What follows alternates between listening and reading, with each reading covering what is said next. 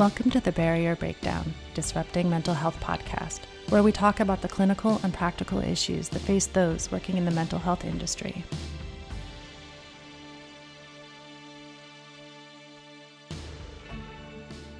Hello, everyone, and thank you for joining us on the Barrier Breakdown Disrupting Mental Health. My name is Erin Molyneux Bailey. I am the Chief Operating Officer at Cognitive Behavior Institute. And along with me today is my co host, Dr. Kevin Caridad, who is the CEO and owner of Cognitive Behavior Institute. On this week's episode, we have with us Dr. Kyaien Conner, who is a clinical social worker by profession and an associate professor of mental health law and policy at the University of South Florida and the College of Behavioral and Community Sciences. She recently completed her term as the vice president for the National Alliance on Men- Mental Illness for the state of Florida and is a board member for the National Stigma Reduction Organization. This is My Brave. Dr. Conner's research examines behavioral health disparities facing racial and ethnic minority populations and develops and evaluates evidence based and culturally meaningful approaches to address those disparities in access and outcomes for these populations. She has received over $2 million to support her research in this area and has more than 45 publications that speak to the impact of her work. So, Dr. Conner, thank you so much for being here with us today. Um, could you begin on letting our listeners, as well as us, know what led you to focus on researching behavioral health disparities for racial and ethnic minorities? Yes, absolutely. And I just want to thank you both for allowing me to be here and to talk with you guys today. It's sort of interesting um, how I came to be a researcher in this area because, if I'm honest, originally I had no interest in research at, at all. Um, I wanted to be a clinician. Um, I always knew that I wanted to work with individuals who were living with mental illness. Um, some of that stemmed from my own family circumstances and having some family members who lived with mental illness. And um, I originally thought that I wanted to be a psychiatrist.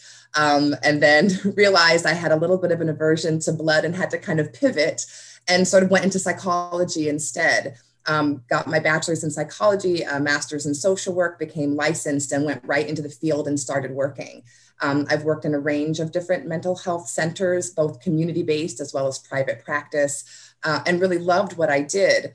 Uh, I think for myself, being a member of the Black community, one of the things that sort of interested me initially in wanting to focus even my work as a clinician on the Black population and communities of color um, was that growing up in our household and in the households of people around me, we didn't talk a whole lot about mental health. It was something that almost seemed kind of taboo or, or something that was meant to be discussed inside your house, but not something that you talked to outside people about. And so when I became a clinician, I really wanted to try to add to the population of therapists of color, hoping that that would make a difference, knowing that that was important, knowing that we needed to have more people of color in the profession, um, especially for individuals who may have a preference of talking to someone who looks like them, um, who might be from their community. But when I got into the field, I noticed that there still were not very many people of color coming into therapy. Um, that when people of color started treatment, they tended to terminate treatment prematurely, which was, you know, concerning as a clinician. Um, but also, I began to be concerned about some of our diagnostic measurements and tools and strategies, wondering if they were truly culturally sensitive, wondering if we were missing the mark in not really understanding the context of culture, um, of historical trauma, of race based trauma, and how that might be impacting on the mental health of clients. And in some of the settings where I worked, it was just not something that clinicians talked about or, or addressed. Um, so it was at that time that I began talking to some of my professors and asking questions, and they said, "Well, you should do studies on this." And I thought, "Well, I, you know, I'm not interested in research. That's not what I do." Um, but actually, it was the the dean of my school of social work at the time, Larry Davis, um, who said, "Well, you know, who better than you to ask these questions?" And that kind of resonated with me. And it was at that point that I went back to school, got my PhD in social work, got a, another master's degree in public health with a specialization in minority health and health disparities, and did a two year postdoc in community psychiatry at the University of Pittsburgh um, School of Medicine, where I really got to train with some of the top notch researchers in the field um, to understand approaches to community based mental health research. And that sort of led me on this path um, that I'm on now, which is exciting for me because personally and professionally, the work that I do is important. I get to feel like I'm making a difference in the lives of others, um, and I'm able to touch even more people than I was before as a clinician. Absolutely. So, what can you tell us and our listeners about This Is My Brave?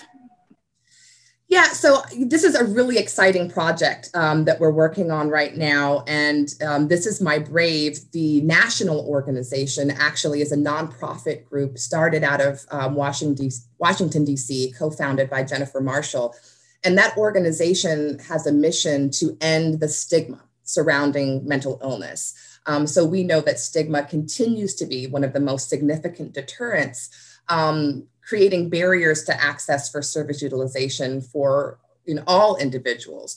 Um, and this is my Brave provides a creative platform for individuals who have an experience with mental illness or an addictive disorder um, to share their personal stories of what that experience was like, um, if they've gone into treatment, if they're going through a process of recovery, what that looks like um, and just sharing stories of hope and optimism there. So these stories cover many forms of mental illness depression, anxiety, bipolar disorder, anorexia, bulimia, uh, post traumatic stress disorder. Um, and people share their stories through creative means. So sometimes that's comedy, spoken word, essay, poetry, an original song. And these stories really create new opportunities for participants and audiences to talk about mental illness and to talk about health. Um, this is My Brave's uh, original program has been performed in 34 cities across the United States and Australia, featuring nearly 100 and 825 storytellers and about 670 unique productions.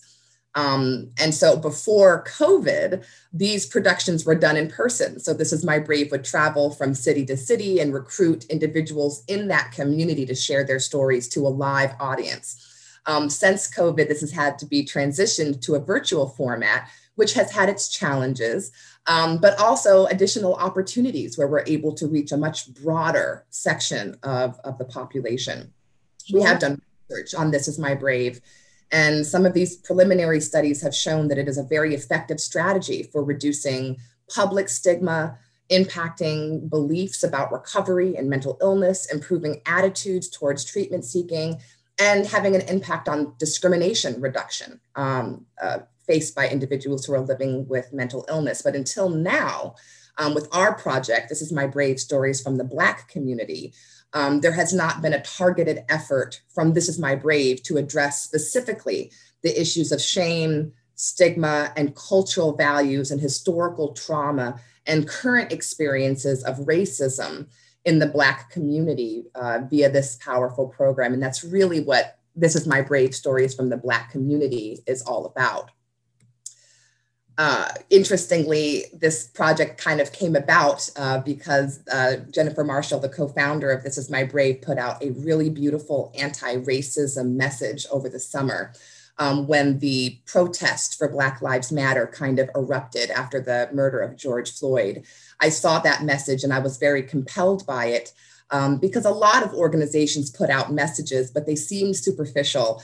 Um, and this one seemed really genuine. And I, t- I, I reached out to her and, and we be- began a conversation around wouldn't it be powerful to really target a This Is My Brave episode or series of episodes to stories from the Black community we know now that about one in five American adults face mental health issues, but the conversation around mental illness continues to carry stigma and shame. And many people who deal with mental health concerns remain silent. And this can be particularly true in racial and ethnic minority communities where talking about mental illness is often, as I said, seen as taboo. And there are often cultural norms that encourage individuals and families to keep mental health challenges private frequently leading to people not seeking help when they truly need it, and then isolating those in our community who need help the most. And in the Black community, there's a strong need to address this issue, especially right now, in a time when the world is grappling with its legacy of historical trauma its longstanding history of systematic racism, protests against police brutality, what happened at the Capitol last week. Right now, critical conversations regarding the mental health and wellness of African Americans are being brought to the surface, um, providing us with This Is My Brave an opportunity to really change the narrative around mental health in the Black community. So, in an effort to take advantage of this type sort of unique time in our history, we're partnering with This Is My Brave to deliver and evaluate this special series, This Is My Brave Stories from the Black Community, to really shine a light on and amplify the voices of Black Americans living with mental illness or addictive disorders who are willing to bravely share their experiences with the goal of reducing stigma and encouraging others uh, to share their stories as well. Can you talk more about some of the stories that are being told, and particularly contemporary times, as you talked about last week in this summer? 2020 has been very uh, I, I, think it's highlighted nothing new, what has already been going on. It's just been come into the consciousness, maybe of more. Uh, yeah. Of a, a, part of society that wasn't being impacted. And so, can you speak more about that and kind of going into 2021, kind of some concerns as well as maybe some hope that you see uh, moving forward? That's a really great point. Um, you know, one of the things that we emphasize in these stories that we're wanting to, to share here um, is that for many of the African Americans who are living with mental health concerns, um, those experiences and those symptoms are exacerbated by current race-based trauma that they're experiencing, as well as historical traumas that are impacting upon them either you know directly um, or indirectly through stories from their families, experiences of their grandparents and parents and loved ones these vicarious experiences that we're having now that are more frequent due to the rise of technology. For example you know when we see these things happening on social media there's all you know almost every day there seems to be something new to be outraged about on social media. Um, but it's become such a huge part of our life that as we're witnessing and viewing these things happening to others um, it has an impact on us in ways that we may not fully understand um, we're seeing a rise in mental illness in, in all of our populations, but as a clinician, I'm going to speak directly about African Americans. We're seeing a rise in mental illness. We're seeing a, a distinct rise in suicide um, and suicide ideology among African American teens and youth. And this is a very new trend. That, you know, suicide was something that we weren't seeing um, as an issue specifically in the African American community a couple decades ago, and that is now becoming a concern. And uh, you know, through talking with um, individuals who are currently living with mental health concerns, we're seeing that what's happening in the United States um, is having a direct impact on the health and mental health of communities of color. People are scared. Um, people are feeling like they're living in a country where uh, an overwhelming majority may not want them to be here. Um, people are seeing that, uh, for example, our law enforcement um, maybe treating groups with one shade of skin complexion differently than another. And that leads to concerns, that leads to increased stress. And we know that stress has a huge impact on our health and mental health. And for someone who is already living with a mental health or addictive disorder, it's compound, it compounds. Um, in addition to living in COVID and being isolated from our family and from our friends and from the things that we would maybe normally do um, to impact and boost our emotional state. So I think that all of these things have really had a significant impact um, on all of our communities, but in particular on the Black community. I, I am hopeful, however, you mentioned hope and optimism. I think if there's a silver lining, it is that all of these things have forced us to have these conversations that we're having right now. And I'm seeing more amazing, uplifting, um, focused conversations about changing the trajectory of what's happening now than I probably ever have before. And that provides me with some hope about where we're going um, and that we can move past this. But it's going to take some work and it's going to take a collective effort on, on all of our, our parts to do that. From a clinical perspective, uh, as you described, the, the increased demand has been tremendous. Uh, one, I think the barriers, as I see, is is that there's not enough clinicians of color. So, if you could speak to individuals like myself who see uh, patients of of color, and what would be helpful, one or two things that we could take away, at least from this podcast, to keep in mind when we're trying to do the best we can for the individuals sitting in front of us. Uh, any advice you can give would be appreciated. Absolutely. I think that's a great point. You know, uh, one of the things I talk to my clinical students about, because it's, it's always a question I get is, um, can I do effective clinical work if I don't match the race of or the ethnicity of the person that's sitting across from me or sitting next to me in a clinical session? And the answer is unequivocally yes, you can. Most of the research that I've seen does not actually suggest that racial match between a clinician and a client is necessary to provide a good clinical intervention. However, some research does suggest that clients tend to rate uh, the rapport or the relationship with their provider as higher when that person matches their race or ethnicity. And what I gain from that is just an idea of comfort. And I think all of us sort of experience that. If I, if I could give a just quick tangential example, um, if I walk into a classroom that's full of men and I see one woman sitting at, uh, in the room, I'm likely to go and sit next to her.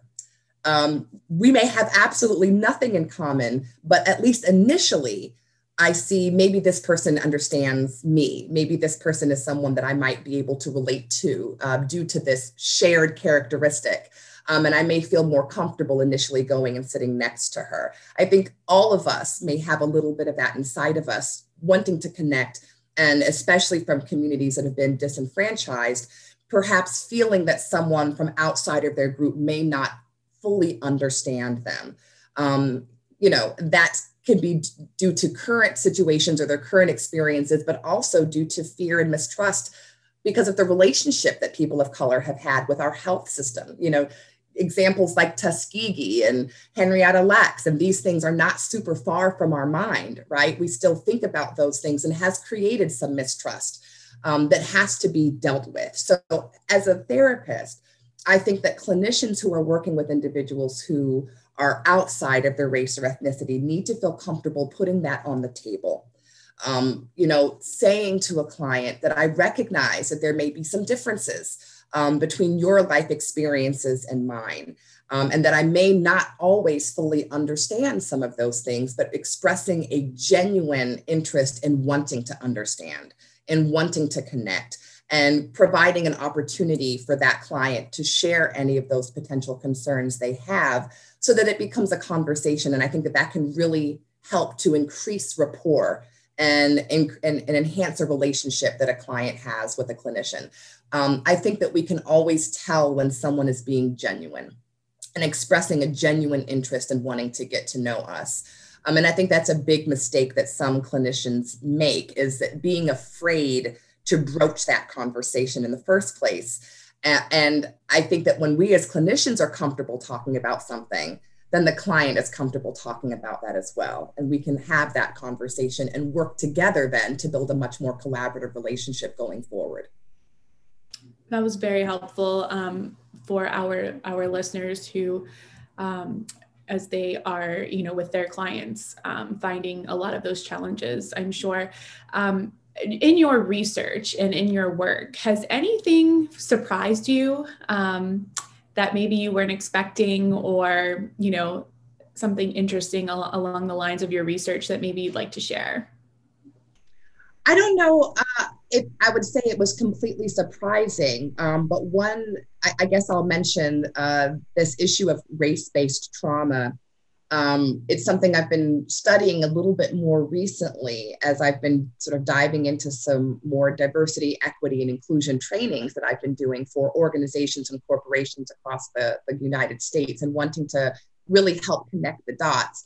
And one of the things I found in one of the research projects that I did as I was sort of sorting through data and material um, was that even though we recognize that race based trauma has a significant impact on individuals, on our clients, it's something that is almost never assessed in clinical interactions. And there was actually a study done on the DSM-4, and I don't know, they'll have to redo this now on the, on the DSM-5, although I don't think we'll find too much difference, um, that issues uh, surrounding sort of stress and um, uh, risk factors um, for symptoms rarely ever mention issues of discrimination, race-based trauma, prejudice. So we know that these things are important, but are we doing a good job of actually assessing for those things in clinical interactions? And do clinicians know how to address those things in clinical settings? Um, and I think that that's really important, especially now. Um, oftentimes I hear clinicians and students saying, and, and agreed, I think it's coming from a really positive place, saying things like, I don't see color. I want to look at everyone and I just see a human being. And that is a very beautiful notion but it's actually incredibly damaging. Um, because if you don't see someone's color, you're not seeing a huge part of who they are, their identity, um, something that has likely a huge impact on how they see themselves and how they see the world and the way that they are interacting with the world around them.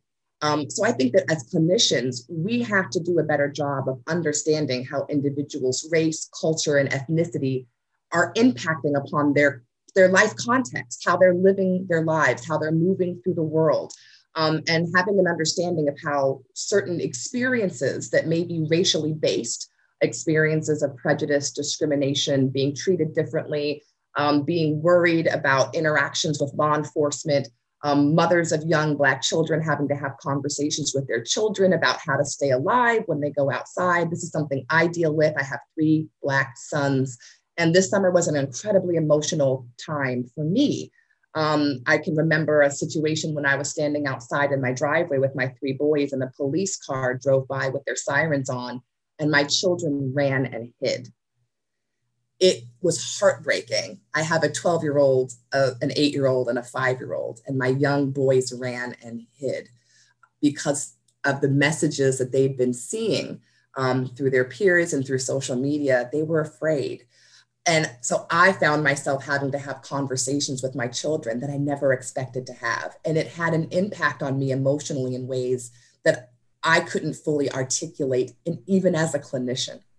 Um, so I think in clinical settings, um, we have to have those conversations with our clients. We can't pretend that these things that are happening around us are not having an impact on them. Um, and we have to make sure that we're creating a bridge for those conversations to be had in those kind of safe spaces. Um, and that despite our differences in race and ethnicity, um, that we're that we're comfortable having those conversations. So those are just a few of the things that have really sort of been, memorable and, and, and poignant to me this year. Wow, that's very impactful. So thank you for sharing that. Um, so the first episode that launches today uh, January 18th, which is challenging the stigma of mental illness through This Is My Brave stories from the Black community. Where can our listeners get more information about that? Absolutely. So you can register to uh, film the first episode of the series um, that's airing tonight at 7 p.m. Eastern Standard Time on thisismybrave.org. It is completely free to the public. We would love for as many people to be able to watch this show as possible. And we are having a live um, interaction post the, the viewing um, with our cast so that individuals um, who have viewed the episode are able to have a conversation with cast members, ask them more personal questions. There will be clinicians on those calls as well to really aid in providing some additional support um, for anyone who might be on that, that call with us. Um, and our second airing will be on Monday, February 1st, in honor of the first day of Black History Month, also at 7 p.m. Eastern Standard Time, with our second group of cast members. And again, we will be having a live Q&A with the cast um, immediately following. Uh, I've seen the preliminary cuts of the, of the show. I'm so excited to see this air. Um, they're incredibly powerful stories filled with poetry and song. There's some West African dancing and drumming that's involved as well. Um, so I think that people are really going to gain a lot from from watching clinicians as well as you know, the general public. Um, I think we'll all be able to gain something really beautiful and powerful from these stories. Wow, that's wonderful. Um, I know that we definitely want to stay in touch with you so that we can continue to hear um, the progress of the episodes, um, as well as further things to come through this project. So, thank you so much for being here with us and sharing all of this uh, wonderful information regarding both the projects and the research um, that you have done and continue to do. So, we thank you so much for taking the time to join us here today. Thank you. Thank you so much for having me. Absolutely. And thank you, everyone, for joining us on this week's episode of The Barrier Breakdown. As always, you can find us on social media, on YouTube, as well as Facebook under the page CBI Center for Education, uh, as well as Instagram at Cognitive Behavior Institute. You'll find all of our podcasts on the Apple Podcast, Spotify, and Podbean, where we do encourage you to like and leave comments and subscribe on our YouTube channel. Additionally, you can find us on our website at www.cbicenterforeducation.com, where we have low cost, robust continuing education credits in our mission to further the clinical efficacy of behavioral health clinicians. So, thank you so much, Dr. Conner and Dr. Caridad, for joining us here today. And we will see everyone next time on the Barrier Breakdown. Take care, everyone. Thanks for listening to the Barrier Breakdown, Disrupting Mental Health podcast. Check out our website at cbicenterforeducation.com for more information and to learn about upcoming continuing education events.